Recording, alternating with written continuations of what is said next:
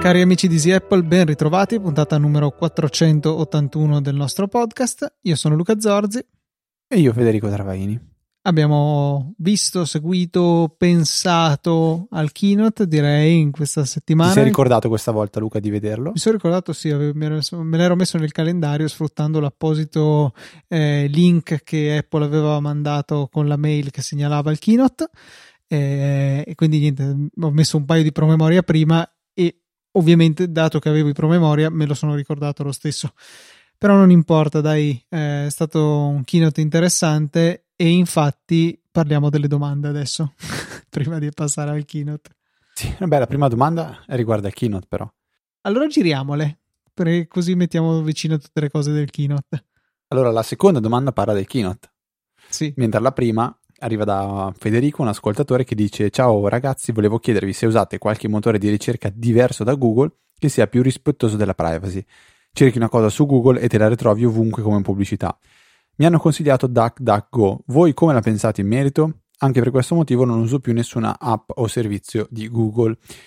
Eh, a parte che mi sento di dire che non è soltanto Google eh, a fare tutto questo, perché prova a cercare qualcosa su Instagram o su Facebook e sicuramente ti ritroverai anche in tanti altri posti del web delle pubblicità che sono inerenti a quello che, che hai cercato. Però sì, DuckDuckGo l'hai già citata tu, è, è un motore di ricerca che io conosco ormai da penso una decina d'anni, ho provato anche a usarlo a suo tempo, dovrebbe essere molto meno invasivo, addirittura in dovrebbe teoria essere... per niente invasivo, in sì, teoria. Cioè la grossa differenza è, è che quando si cerca qualcosa su Google i risultati sono specifici per eh, tu utente, quindi... Faccio sempre questo esempio: se io Federico cerco Apple mi viene fuori molto probabilmente la, la, l'azienda, ok? Quindi iPhone, iPad, Mac. Se lo cerca magari un, so, un vegetariano che cerca sempre di, di frutta strana, magari digita Apple, la prima cosa che gli viene fuori è la pagina di Wikipedia che gli spiega cos'è una mela. Ed è strano perché ehm, cioè da un lato è, è, è bello perché è come entrare al supermercato, il supermercato conosce quello che io compro, quindi quando vado a non so, non so, sa che non compro mai gli spinaci, non me li fa neanche vedere, me li nasconde. Però dall'altro lato mi rendo conto che è come se rischiassi di finire in una bolla dove a un certo punto non controllo più quello che sto vedendo, perché mi viene fatto vedere quello che qualcuno mi vuol far vedere. Eh, diventa una cosa un po' filosofica, quindi questa famosa bolla in cui si entra e si rischia di eh, restare intrappolati all'interno. DuckDuckGo dovrebbe invece eh, dare risultati in maniera ehm, assoluta, quindi quando si cerca Apple per DuckDuckGo il primo risultato della ricerca con la chiave Apple è sempre quello, è come dovrebbe essere come usare Google in modalità anonimo, ma non so neanche se Google in modalità anonimo è veramente eh, anonimo. Alternative, Luca, non so, io onestamente ne ricordo una di cui non ricordo il nome perché ne avevo sentito parlare forse su Twitter, avevo intercettato qualcosa, però il primo, eh, la prima alternativa è proprio DuckDuckGo, che se non sbaglio da diverse versioni di iOS è possibile utilizzare come motore di ricerca predefinito. Sì, almeno da un paio. Eh, direi che altre alternative ci sono Bing di Microsoft e Yahoo, però eh, non penso siano particolarmente in voga. Di sicuro se il focus principale è DuckDuckGo, eh sì, è DuckDuckGo, allora consiglio la privacy. No, il focus principale è la privacy, allora sicuramente DuckDuckGo è un'ottima scelta. Eh, io lo uso come motore di ricerca principale, non nego che qualche volta devo... andare in fallback su Google, eh, se non altro è piuttosto semplice perché se facciamo una ricerca e ci rendiamo conto che non, non sta dando i risultati sperati è possibile aggiungere o, o, anticipa, o prependere, mettere prima eh, G punto esclamativo, come dire cercalo su Google, e DuckDuckGo ci eh, rimanderà a Google per, con la stessa ricerca già fatta, quindi anche abbastanza rapido. Eh, questo è un po' il panorama, secondo me, dei motori di ricerca di adesso. Il motore di ricerca, la cronologia del motore di ricerca, penso che la dica veramente lunga su quali sono le nostre abitudini, i nostri interessi, quindi sicuramente è, è un dato molto prezioso e Google ovviamente lo sfrutta totalmente a suo vantaggio per personalizzare sempre più la pubblicità. Eh, Per contro, penso che comunque non si possa eh, discutere il fatto che i risultati che fornisce Google sono i migliori, cioè la tecnologia di ricerca che ha Google penso che non abbia uguali. Sì, poi um, diciamo da un lato ti dico che preferirei vedere della pubblicità che può interessarmi realmente, piuttosto che vedere, non so, a me è una pubblicità di eh, ceretta per le gambe, ti dico vabbè, è una roba che non mi interessa, preferirei piuttosto vedere una pubblicità, sparo, di un videogioco, di un, uh, un film, una serie tv, qualcosa del genere. Um, quindi egoist- egoisticamente dico questo. Dall'altro lato mi rendo conto che chi ci sarebbe dall'altro lato a fare, eh, a fare la pubblicità non, non, non riuscirebbe, non potrebbe farlo eh, in maniera disinteressata eh, e quindi fare qualcosa che non so, sarebbe, pilo- sarebbe in, in, in, uh, inevitabilmente pilotata, eh, probabilmente non a favore mio, a favore loro. Quindi è una questione, secondo me, complicatissima eh, ed è anche brutta da affrontare, secondo me, davanti a un microfono. Cioè, è la classica discussione o ragionamento che si può fare a voce, a voce oltre a una easy pizzata che probabilmente grazie al Covid non si farà mai, ormai. Di sicuro non è il prossimo anno, direi che ormai ce lo siamo ormai giocati. Sì. Guarda, io ieri ho fatto una roba che non ha senso, ma ho acquistato un biglietto di un concerto per luglio dell'anno prossimo. Ehm...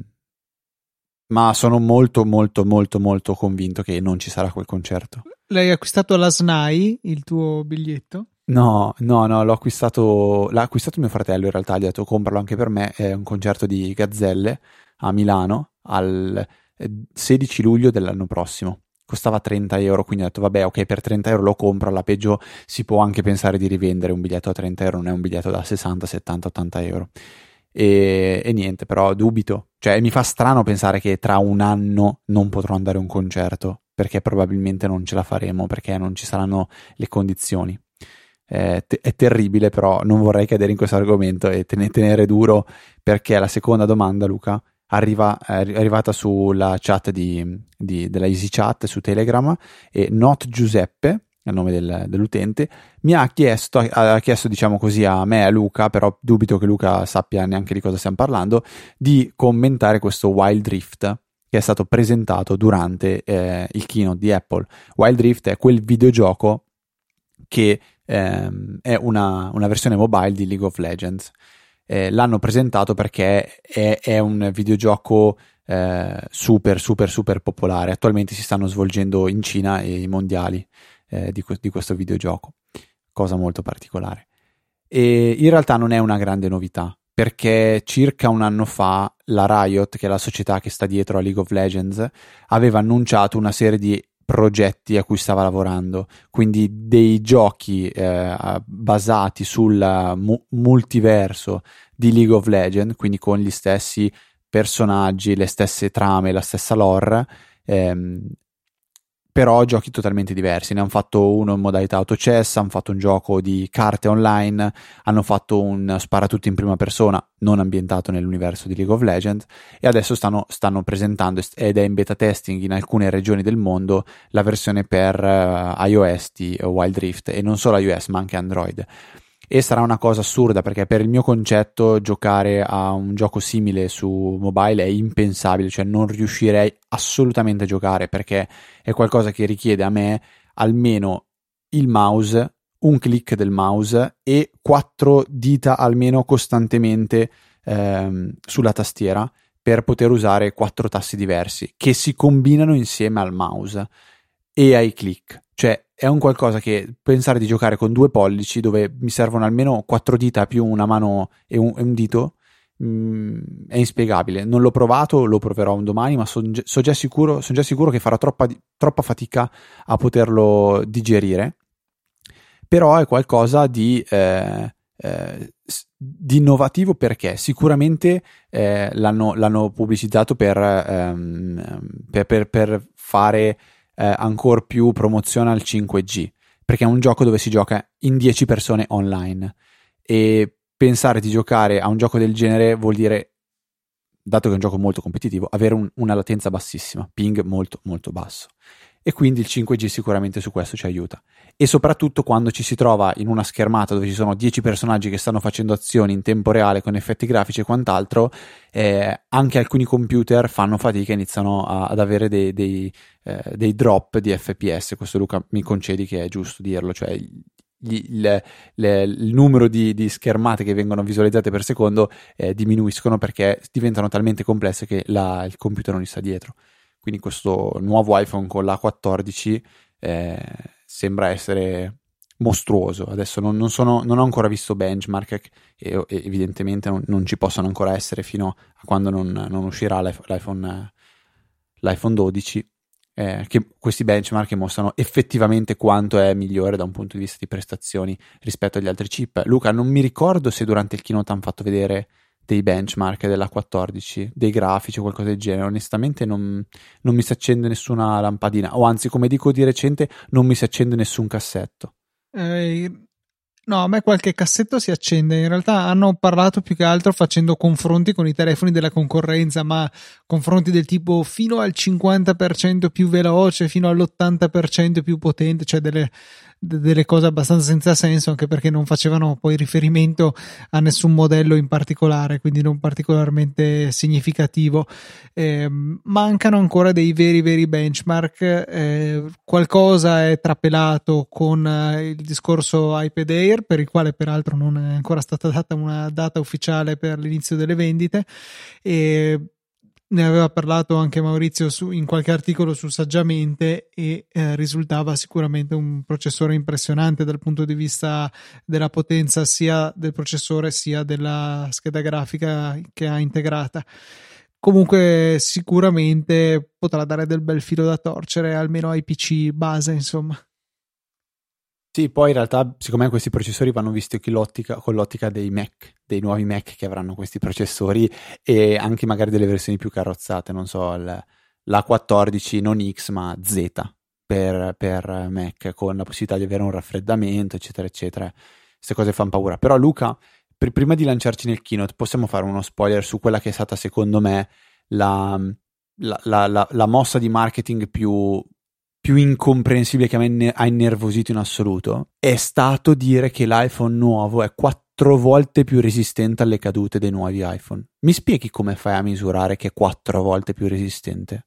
Questa domanda non te la sei fatta? Boh, si saranno inventati... Cioè, non lo so, prendi una lastra di, di questo materiale che è una sorta di vetro, lo metti... a sbalzo, quindi tipo su dei cavalletti, e gli molli sopra un peso quattro volte più grosso di una lastra del materiale dei, vers- dei vecchi iPhone, quattro volte ma più allora pesante prima che si rompa. Non lo so, cioè, questo è uno schermo quattro volte più resistente, non è uno schermo più quattro volte più indistruttibile, più, cioè, non so, mi, mi ha fatto strano, perché come la misuri quella roba lì? Mi ha veramente boh uh... non lo so, mi ha lasciato lì quando, quando vedevo che, eh, che parlavano di, di, di quattro volte più resistente. Però vabbè, pr- prima di lanciarti ne, ne, nel keynote eh, è doveroso menzionare, Luca, la, la recensione di iOS quattordici, di iPadOS quattordici di Federico Viticci. Sì, io non ho ancora avuto modo di leggerla, ho sfogliato la prima pagina. eh, Come al solito è una recensione imperdibile. Io non riesco mai a leggerla dalla prima all'ultima parola perché è veramente veramente lunga, però la, la guardo sempre con grande interesse, perché scopro regolarmente qualcosa che non conoscevo, qualche chicca, qualche suggerimento, tant'è che, se non erro, quest'anno eh, Federico ha raccolto anche dei suggerimenti in un articolo separato, uh, o non so se forse è un ebook, uh, se è riservato ai membri. Ho sentito nominare questa cosa eh, nell'ultima puntata di Connect, ma non ho ancora avuto modo di approfondire perché è uscita veramente due giorni fa, e però ho intenzione di farlo. Ecco, è sicuramente un, un appuntamento imperdibile, secondo me, di ogni nuovo rilascio di iOS. Quest'anno è arrivata un po' più tardi, ma nessun problema, scommetto che sono certo del fatto che i suoi contenuti sicuramente saranno valsi d'attesa. Assolutamente. Poi quest'anno è arrivata, diciamo, un po' in ritardo anche per il rilascio inatteso di iOS quattordici, però eh, è stato inatteso veramente per tutti. Mentre ehm, parlando del keynote, Luca, non considererei quasi minimamente eh, l'HomePod Mini, perché in primis non sarà commercializzato in Italia ancora, e in secondo luogo eh, non so quanto un prodotto del genere possa trovare spazio oggi per quella che è la concorrenza, che è avanti anche tanto tanto tempo. Cioè io penso di avere magari in casa due tre Eco, eh, Amazon Eco o i, um, Google non, non mi ricordo Home. Come si chiamano, Home, cioè dover passare a questi di Apple, dove c'è un fattore che secondo me è l'elefante nella stanza, che è Siri. Siri fa schifo rispetto a quello che è in grado di fare Google o Alessia, perché è ancora anni luce indietro. Io mi ricordo l'ultimo esempio di qualche settimana fa, a cena con mia mamma, dove lei ha detto, forse l'avevo già parlato, forse avevo citato, citato questo esempio, mia mamma dice, eh non mi ricordo quel film dove c'era, sparo, eh, Nicolas Cage che alla fine muore, ma una roba del genere. E io ho detto, eh, Google, dimmi qual è il film con eh, Nicolas Cage dove alla fine muore, e lui ti dice, ah sì, si chiama, non so, Giorno di Indipendenza del duemila. Cioè tu, mascella che cade a terra, e dici, cavolo, proviamo con Siri, e Siri ti risponde, questo è quello che ho trovato, e ti fa vedere delle schede di ricerche di, di Safari. Cioè non, non c'è paragone. Quindi tralasciamolo un po' di Mini, sei d'accordo Luca? Tralasciamolo, sì, sono curioso, cioè sarei curioso di sapere come suona, però mi rendo conto che non avendo neanche mai sentito un HomePod normale, non so nemmeno dire quanto meglio o peggio possa essere.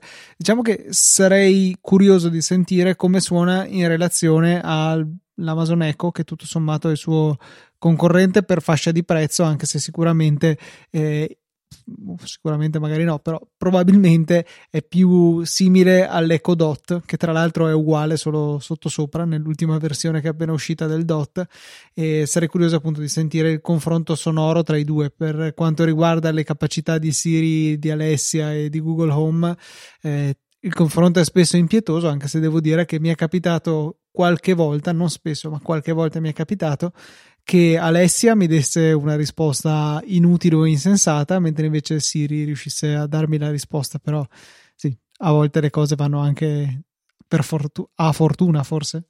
Vabbè, eh, iPhone, iPhone dodici. Quest'anno secondo me Apple ha fatto una mossa un po' diversa da quella degli anni scorsi a cui ci aveva abituato, quindi sparare fuori un iPhone top di gamma e poi un qualcosa di un po' castrato. Era partita con Eh, l'iPhone dieci, dieci S, dieci R su, su di lì, con l'iPhone undici secondo me aveva già preso una direzione un pochettino diversa, cioè chiamare l'iPhone undici il modello più economico e undici Pro, con questo termine Pro che va un po' interpretato, eh, che era quello un, te lo facevano sentire un po' più per figo.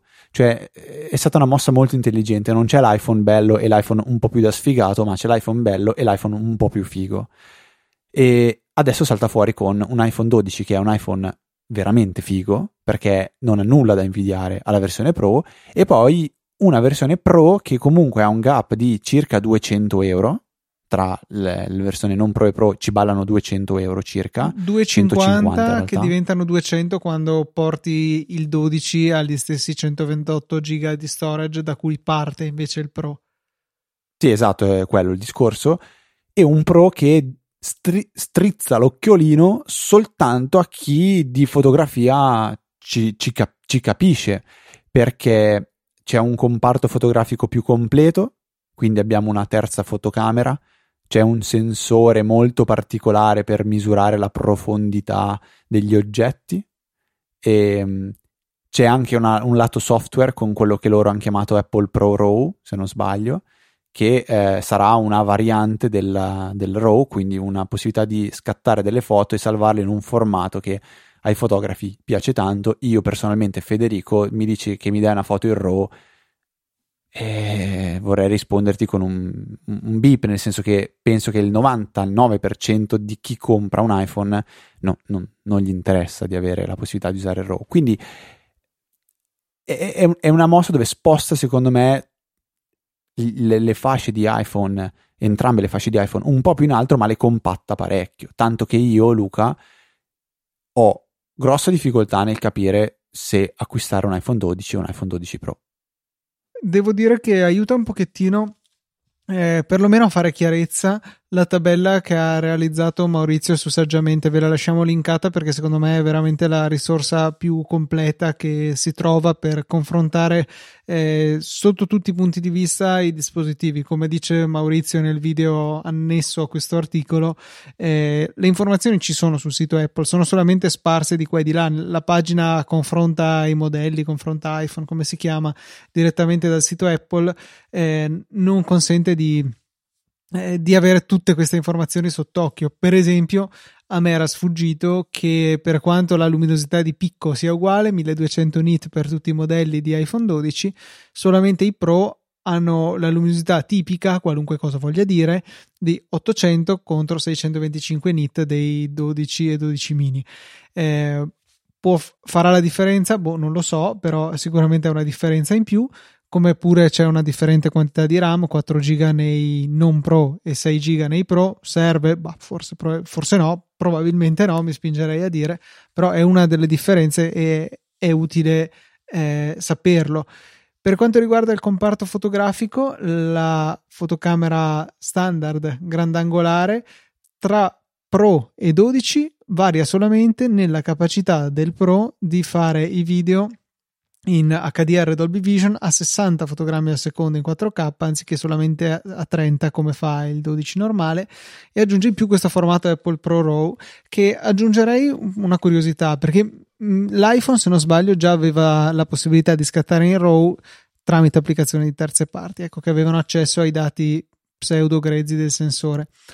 La novità di questo eh, Pro RAW è che è sì un file che contiene tutti i dati del sensore, ma eh, include anche, tra virgolette, le istruzioni per processare quei dati e ottenere in uscita la stessa foto che vedremmo eh, se normalmente avessimo scattato in JPEG dalla, eh, dalla fotocamera. Quindi eh, ci dà sia l'immagine già elaborata, o meglio la combinazione di impostazioni che ci portano all'immagine elaborata e si presume molto bella, sia anche ci dà la possibilità di fare delle modifiche non distruttive qualora questa elaborazione non ci piace e decidiamo di, di cambiare i, le impostazioni.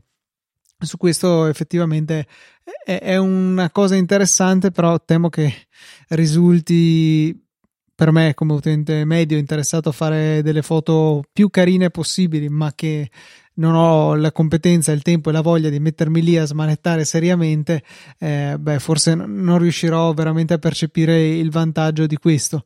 Per il resto veramente siamo lì.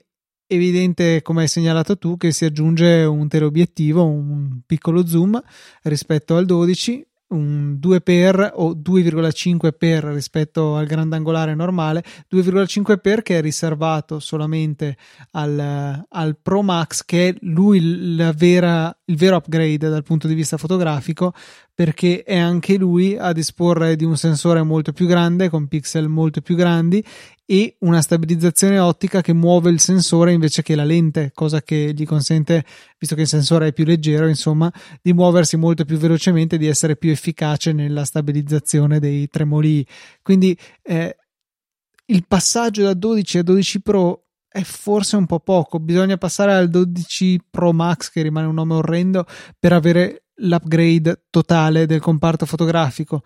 Però è chiaro che a quel punto lì entrano delle importanti considerazioni su ingombri e pesi del telefono, cioè un telefono sostanzialmente più grande, senza contare che, essendo in acciaio anziché in alluminio, ha già di per sé un peso nettamente maggiore. Si vede già, appunto, su due telefoni della stessa dimensione come sono il dodici e il dodici Pro, si va da centosessantadue a centottantasette grammi, che è un bel po' di più, un bel salto.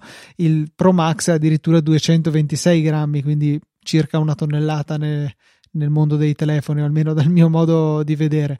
Eh, quindi la scelta tra il dodici e il dodici Pro secondo me non è per niente facile, se quella è la dimensione che si vuole, che pure, ricordiamo, è sei virgola uno pollici, quindi leggermente più grandi di dieci, dieci S e undici. Pro, eh, sono saliti alla dimensione dell'iPhone undici, che effettivamente era già questi sei virgola uno pollici.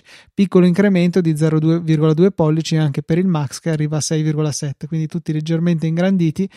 Eh, però non so, darà fastidio questa dimensione? Non credo, nel passaggio tra modelli omologhi, però sicuramente passare da un Pro a un Pro Max, qui quella differenza di dimensione di oltre mezzo pollice penso sia davvero percepibile, e per quanto mi possa fare gola lo schermo più grande quando lo uso, eh, la praticità, la tascabilità, non so se è una parola ma facciamo finta di sì, eh, sicuramente ne risentono, e non so, al di là, lasciando stare le considerazioni sul prezzo, se me la sentirei di fare quel salto lì, cosa che veramente darebbe il massimo vantaggio dal punto di vista fotografico. Viceversa, non sentendomi di fare quello, non so se posso giustificare i duecento duecentocinquanta euro, ma facciamo anche solo duecento, perché comunque lo storage sarebbe opportuno portarlo a centoventotto, che separano il Pro dal dodici normale. È vero, se lo tieni due anni sono solo duecento euro, quindi solo cento euro all'anno, che fa un otto euro al mese, eh, forse anche qualcosa meno, però li vale, non lo so. Io ho fatto una valutazione che credo che sia abbastanza interessante, perché ho sfruttato l'applicazione foto sul Mac e sono andato a creare degli album smart, eh, tramite i quali ho filtrato progressivamente le foto che ho scattato con il mio iPhone dieci S, eh, che in due anni scarsi sono novecentotrentuno, quelle che ho tenuto, ovviamente quelle scattate saranno tre volte tanto. Le foto di queste novecentotrentuno che ho scattato con la lente tele, con lo zoom, sono novanta, circa del dieci per cento scarso. In realtà da queste dobbiamo sottrarre quelle che sono state scattate con la modalità ritratto, che sono, ehm, sono una ventina, quindi scendiamo a settantadue foto su novecentotrentuno che sono state scattate con quella lente zoom. Vale la pena di spendere duecento euro in più per settanta foto su novecento? Ma quante di quelle sarebbero venute lo stesso? Il dieci S, le due, i due obiettivi come sono? Uno è il grandangolare, l'altro è il teleobiettivo. Esatto, e non c'è l'ultra wide che è la eh, novità. Esatto, quindi già quella secondo me è una differenza che si può sentire tra dieci, dieci S e il dodici a prescindere. No, no, sì, sì, si ha... sentirla sicuramente, è da vedere poi se è più utile l'ultra wide o lo zoom, ecco, questo era il mio ragionamento, era su questo, cioè sul eh, passando a un dodici sicuramente ottieni l'ultra grandangolare, e con il dodici Pro hai anche lo zoom che avevamo già prima, perché tu hai un dieci e un dieci S, quindi ce l'avevano già. La mia valutazione era sul fatto che in realtà questo zoom non è che l'abbia poi usato così tanto, ecco. Allora, lo zoom lo usi però praticamente per la modalità portrait, giusto? Sì, eh, cioè no, il, no aspetta, l'ho usato per delle novanta foto con lo zoom, venti erano col portrait, ce ne sono comunque settanta che ho fatto con lo zoom. La domanda è, era indispensabile? In certe di queste sicuramente no, perché tipo era una foto che facevo a qualcosa che avevo per terra, era solo più comodo zoomare con quello rispetto a piegarmi, cose così. Ma non lo so. Per la mia esperienza, boh, a me capita più spesso di fare una piccola panoramica perché non riesco a inquadrare tutto quello che mi interessa del, del paesaggio, della, della cosa che sto vedendo, quindi forse ehm, paradossalmente ho usato molto di più la, la panoramica, quindi mi avrebbe fatto comodo un ultra wide rispetto al teleobiettivo, anche perché io le foto con lo zoom non le voglio fare mai, odio fare lo zoom proprio. Beh, con lo zoom ottico, cioè cambiando fotocamera, quello non ci vai a perdere, se non il fatto che è leggermente inferiore come qualità. Adesso, d- domanda ignorante, come fai a fare una foto con lo zoom senza passare la portrait? Tocchi l'uno per che ti appare nella fotocamera, sì, diventa due per e cambi l'obiettivo. Assolutamente mai usata questa cosa. Ma se, se faccio lo slide dall'uno al due, fin dall'uno al due cambia fotocamera, po- poche parole. Quando superi il due, sì. Ok, allora sì, ok. No, niente. Fatto veramente, veramente super, super di rado. E, e quindi, diciamo, non è la terza fotocamera che mi manca. È, è magari, sì, il cambio di, di, di, di configurazione, mettiamo così. E poi, a me in realtà il teleobiettivo non piace, Eh, che eh, è, è quello che viene usato in modalità portrait, e quindi quando fai una, mod- una modalità port- portrait, una foto in portrait, inevitabilmente vai a fare uno zoom due per. Quello sì, per le caratteristiche, cioè in generale i, i ritratti anche con le fotocamere normali, non so molto di fotografia, ma una delle cose che credo di sapere è che si fanno con un teleobiettivo.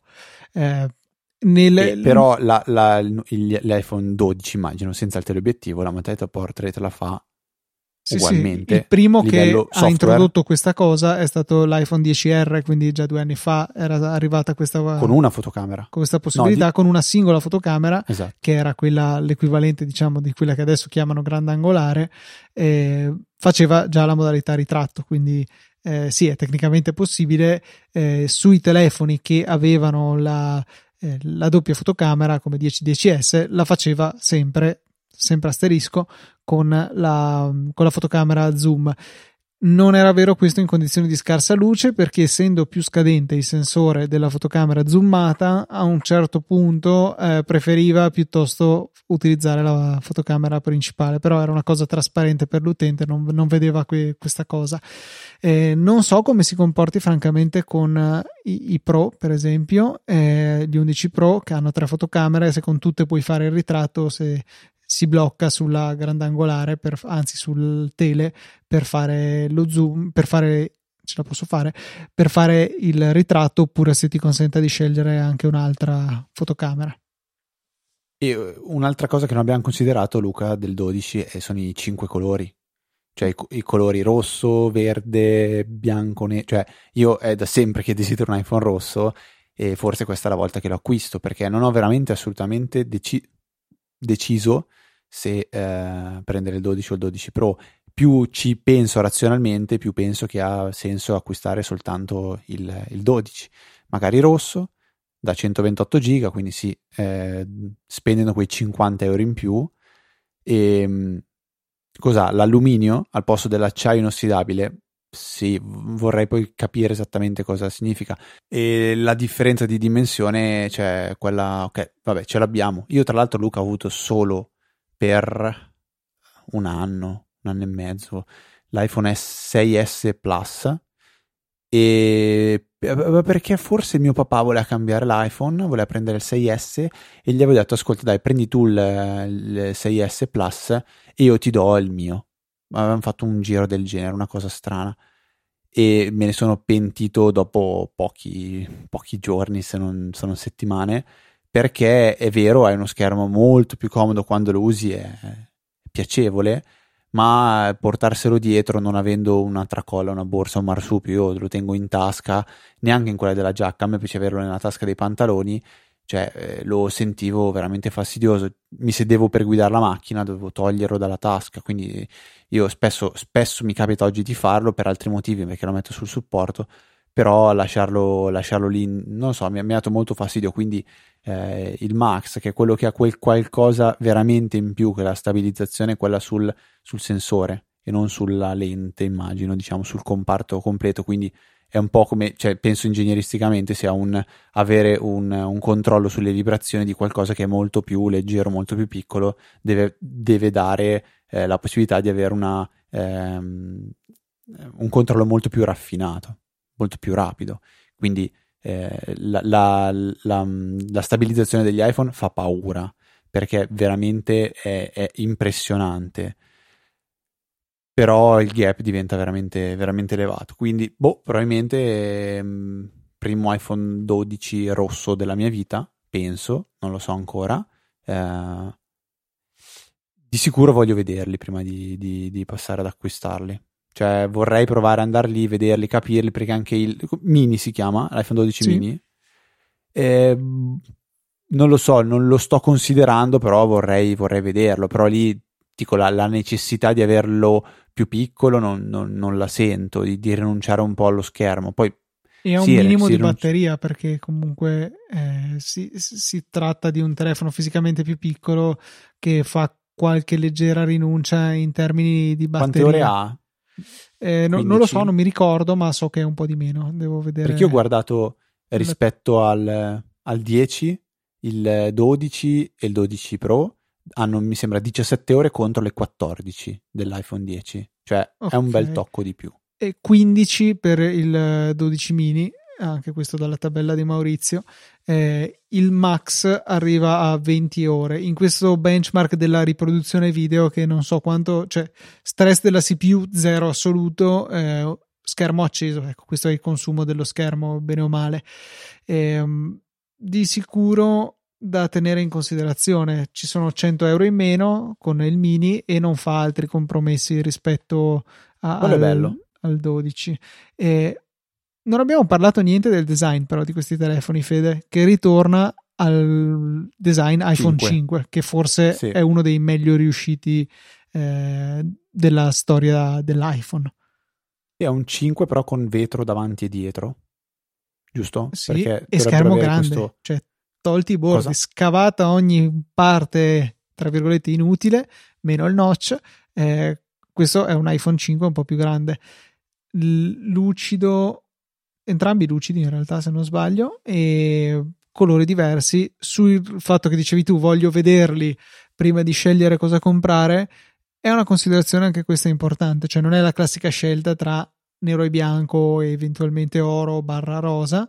Eh, sono dei colori più complessi, più particolari, che quindi penso che meritino di essere visti dal vivo per essere capiti e, e, e scegliere insomma quello che fa più al caso nostro. Cioè magari non sei indeciso tra tutti, ma tra un paio sì, magari sei anche indeciso tra il pro e non pro, però anche quello sono un paio di colori, cosa fai? Compri quattro telefoni e poi rendi tre che non vuoi? Mi sembra non penso. assurdo. No, tra l'altro, cioè, va secondo me detto che per quanto mi riguarda comunque sarebbe un upgrade dettato solo e soltanto dallo sfizio di aggiornare un iPhone che ormai ha or- ormai vabbè che ha tre anni, ma che di problemi Eh, ne ha zero. Sì, inizia ad avere un po' la batteria che tentenna, perché sono, se non sbaglio, l'ottantotto ottantanove per cento di salute, eh, però motivi per cambiarlo no, le foto le fa benissimo, è veloce, non si blocca mai, riesco a fare qualsiasi cosa, eh, non, non, non sento che gli manca quel qualcosa Che, che ti fa dire passo all'iPhone dopo. Per esempio iPhone quattro, quattro S, l'iPhone quattro S aveva Siri. Eh, se non avevi l'iPhone quattro S non avevi Siri, allora ti veniva a dire porca miseria. Mh. Dopo che hai appena ah. finito di insultarla Siri, tra l'altro, direi che... E però parliamo di tredici anni fa, dodici anni fa, una roba del genere. No, è impossibile, scusa. Posso dire? duemilaundici, no, sì, giusto? nove sì, anni sì, sì. fa.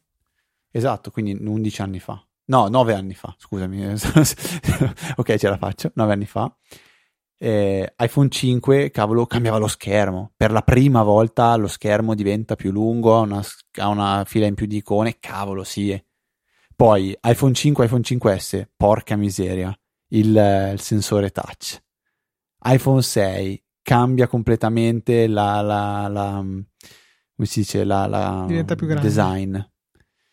Ed esce la versione, forse già il sei aveva il Plus, sì. sei Plus esisteva, eh, cioè capito, adesso arrivi qua al dodici e dici sì, è cambiata la, la scocca, è cambiata, però non, eh, non vedo granché. Sai, sai, sai una critica che ho sentito, da, tra l'altro dal nostro amico Giacomo Merzi, che su LinkedIn ha fatto una, una brevissima review del keynote dicendo secondo lui il bello e il brutto, e eh, diceva che... si aspettava una mossa da, fatta da parte di Apple, visto comunque come è cambiato il mondo nell'ultimo anno, tradotto tutti indossiamo le mascherine, eh, che introducesse una qualche soluzione che eh, renda più semplice, meno fastidioso l'autenticazione, perché lui dice per, personalmente trova veramente frustrante l'utilizzo del Face I D con la mascherina, che eh, non è, non è affidabile. E, e spesso richiede l'uso del passcode, quindi immagino lui si riferisse a un sensore touch come quello dell'iPad Air, quindi nel tasto di accensione tac, messo anche lì il Touch I D che uno se vuole con la mascherina può usare. Tu cosa ne pensi di questa cosa? Sarebbe bello avere la doppia scelta, considerato che viene proposta alla fine con l'iPad Air di nuova generazione, l'hanno integrato nel pulsante di accensione per avere lo schermo, tutto schermo diciamo, e la perdita del pulsante home che storicamente alloggiava il Touch I D. Eh, forse però questa necessità dettata dalle mascherine è arrivata un po' troppo tardi, cioè i cicli di vita di iPhone sono piuttosto bloccati. Mm, magari non so, non ho idea di quanto durino, però mi viene da dire che eh, quando a non so aprile, marzo era evidente che saremmo andati avanti per un bel po' con le mascherine, eh, forse era già troppo tardi per cambiare una caratteristica comunque non del tutto secondaria del telefono, eh, senza contare poi altre considerazioni software che vabbè sono più risolvibili, del tipo ti richiedo di usarli entrambi in contemporanea, quindi annullando il vantaggio. Li uso entrambi in contemporanea, ma il primo che ti riconosce vince, eh, sono usati in alternativa, insomma ci sono un po' di considerazioni da fare che però vabbè sicuramente quelle si potevano fare. E il, mi piacerebbe vedere a questo punto il prossimo iPhone, vedere entrambe le possibilità, cioè ci sono situazioni in cui uno va male o l'altro va male, hanno punti di forza e di debolezza. Io complessivamente, ripeto, se devo sceglierne uno continuo a preferire il touch, il Face I D, perché, perché è più comodo, perché è più il tempo che sto che uso il telefono quando sono a casa per i fatti miei e quindi senza mascherina, quindi complessivamente per me è il compromesso migliore. P- però ci sono a- alcune situazioni, appunto la mascherina, eh, ho il casco in testa per, perché sono appena sceso dalla moto e devo fare una telefonata, che ne so, cose di questo genere. Ci sono delle situazioni in cui il Face I D non ti riconosce. Allo stesso modo ho i guanti, il Touch I D non funziona, ho appena fatto la doccia, ho le dita ancora umide e il Touch I D funziona male. Cioè entrambi hanno eh, forse pregi e difetti che sono abbastanza complementari, quindi avendoli entrambi si riesce ad avere un, eh, una copertura della maggior parte dei casi. Poi se sei con la mascherina e i guanti perché sei un chirurgo che sta entrando in sala operatoria forse non dovresti usare il telefono, però in generale ti toccherà digitare il codice. Non abbiamo menzionato, Luca confermalo se l'hai detto, me lo sono totalmente perso, che nei nuovi iPhone non c'è più né cuffie né caricatore.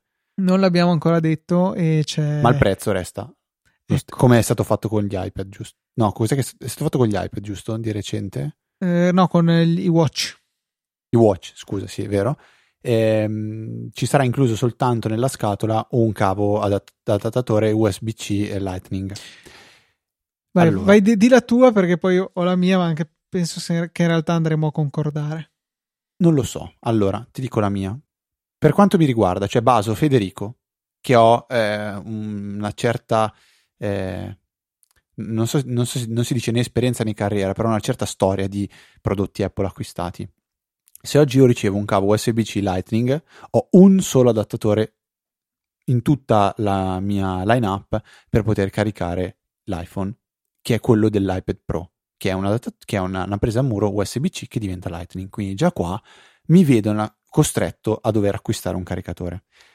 Mi spiace che qui non c'è neanche l'opzione di dire Federico, tu sei un poveretto che non ha un caricatore a muro, se lo vuoi spunta da qualche parte e io ti do comunque il caricatore a muro. No, questa opzione io non ho letto che c'è da nessuna parte e già questo un po' mi, mi fa storcere il naso. Punto due, allora se vuoi fare veramente la Apple Green e la Apple, eh, che è giusto per l'amor di Dio, eh, sono, sono assolutamente d'accordo, allora mettimi un, poi mi pare, te adesso voglio dirlo perché ho sentito il bisogno di dire, metti un cazzo di U S B C sull'iPhone, così veramente qualsiasi persona trovo in giro ha un cavo da darmi per caricare U S B C, U S B C, secondo me. Eh, va bene, c'è il MagSafe che è una roba che non mi sono perso e, ed è bellissima, fantastica, cioè il MagSafe è, è, è una delle, io ho un Mac col MagSafe e sono contentissimo di usarlo, sono contentissimo che ci sarà nel Mac, nel, nei nuovi iPhone e sono contento che hanno spiegato che anche grazie alla possibilità di allineare bene le spire di ricarica e quelle di, della batteria, diciamo ehm, del caricatore della batteria, si ha la possibilità di avere una ricarica anche più ehm, efficiente, più forte e con meno dispersione, quindi altra roba molto bella. Delle cover e delle wallet lasciamo perdere perché quelli sono gusti personali, non ho niente da esprimermi. Eh, questo è un, è un po' secondo me il, il concetto. Spezzo solo una lancia a favore, che se oggi io vado a prendere le, facciamo che ho dieci custodie di iPhone, iPad e robe varie e le apro, in tutte troverò un cavo e un paio di auricolari, quindi mi viene da dire sì, forse per il novantacinque per cento dei casi ha ragione Apple aver fatto questa scelta.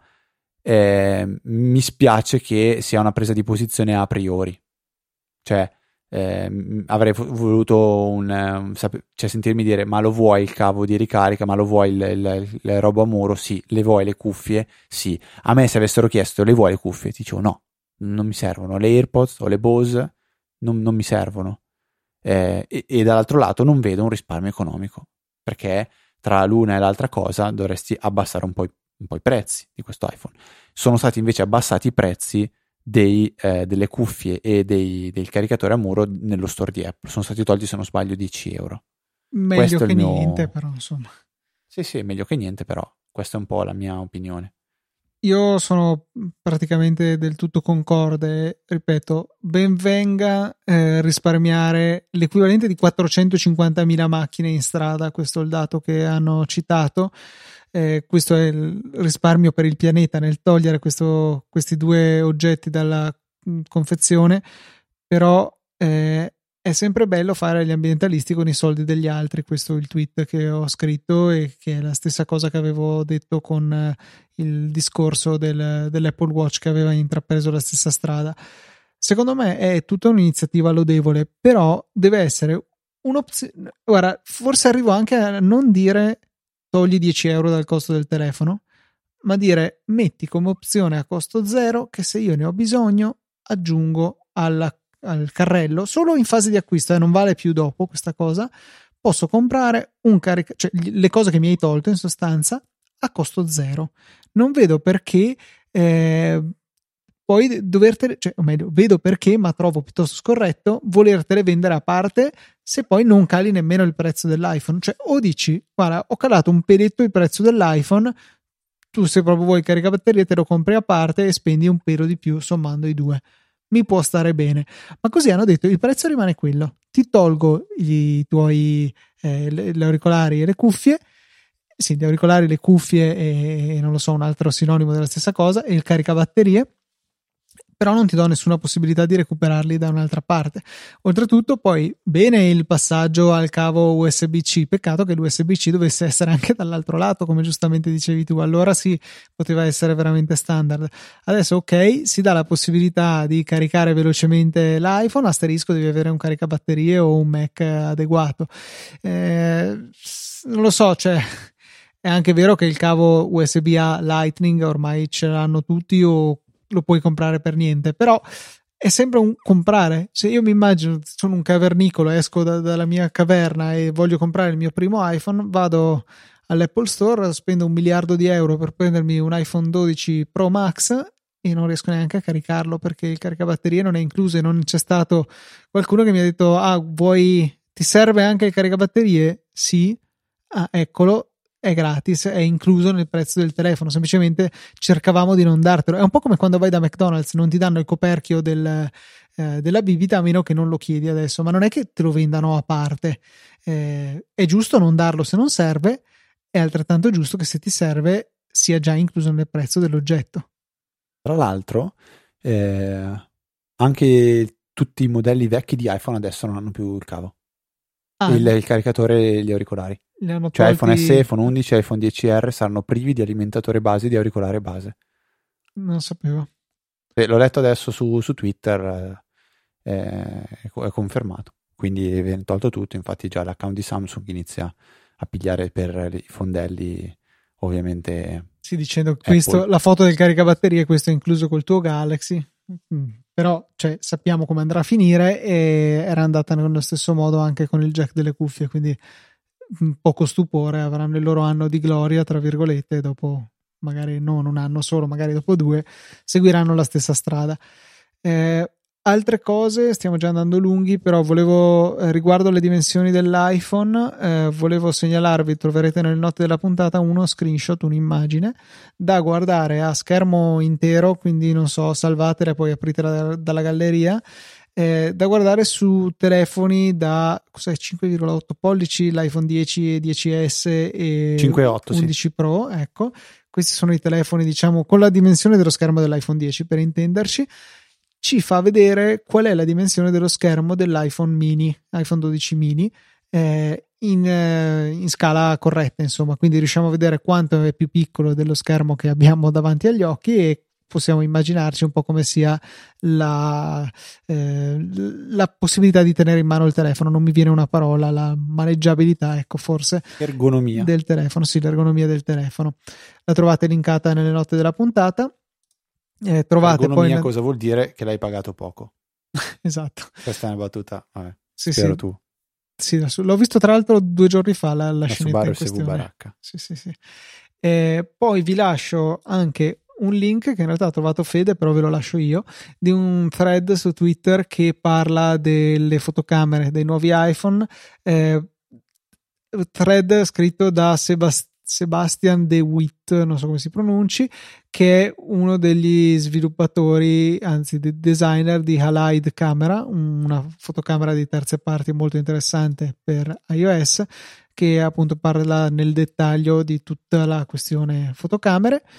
E in ultimo, ma non per ultimo, tut- un articolo di Mac Stories che parla di tutti i piccoli dettagli che potremmo avere perso di HomePod Mini e di iPhone dodici.